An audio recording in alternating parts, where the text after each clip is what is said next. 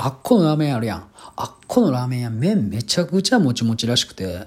で、なんかチャーシューも、なんかええとこの豚？なんかそれ直接買うて、で、自分の店でチャーシュー作ってるらしいわ、一から。んで、なんかネギも、なんか京都の九条ネギ？みたいな名前のやつ。まあ有名らしいねんけど、それ使ってるらしいで。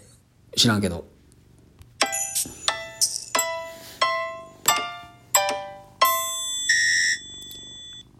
ていうわけで皆様、おはこんばんにちは。ダズの寝ると明日がやってくる寝る明日スタートしました。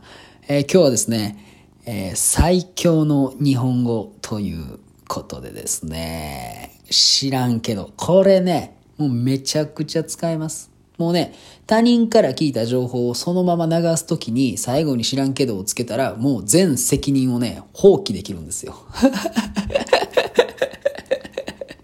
もう全放棄。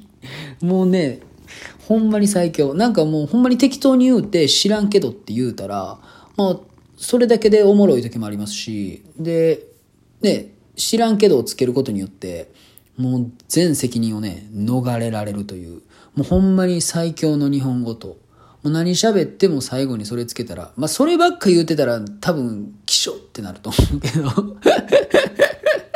たまにね、たまに使うとなかなか使える日本語だと思います。